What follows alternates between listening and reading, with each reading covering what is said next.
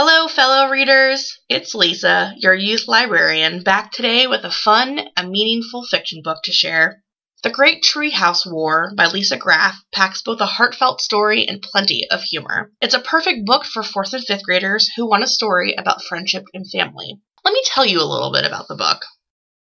Winnie's last day of fourth grade ends with a pretty life changing surprise. That was the day Winnie's parents got divorced and decided that Winnie would live three days a week with each of them and spend Wednesdays by herself in a treehouse between their houses to divide her time perfectly even.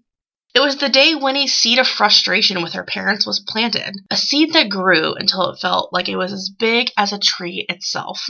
By the end of fifth grade, Winnie decides that the only way to change things is to barricade herself in the treehouse until her parents come to their senses. And her friends decide to join. It's a kids versus grown-ups, and no one wants to back down first. But with 10 kids in one treehouse, and all with their own demands, things get pretty complicated, even if they are having the most epic slumber party ever. Kids turn the tables on their parents, and all the rules are tossed out the window. But does Winnie have what it takes to hold her ground and keep everyone happy?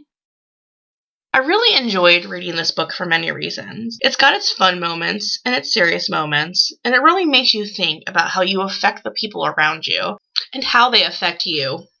This book is available with your library card from both Cloud Library and Overdrive. It's available as an ebook and an audiobook. Happy reading!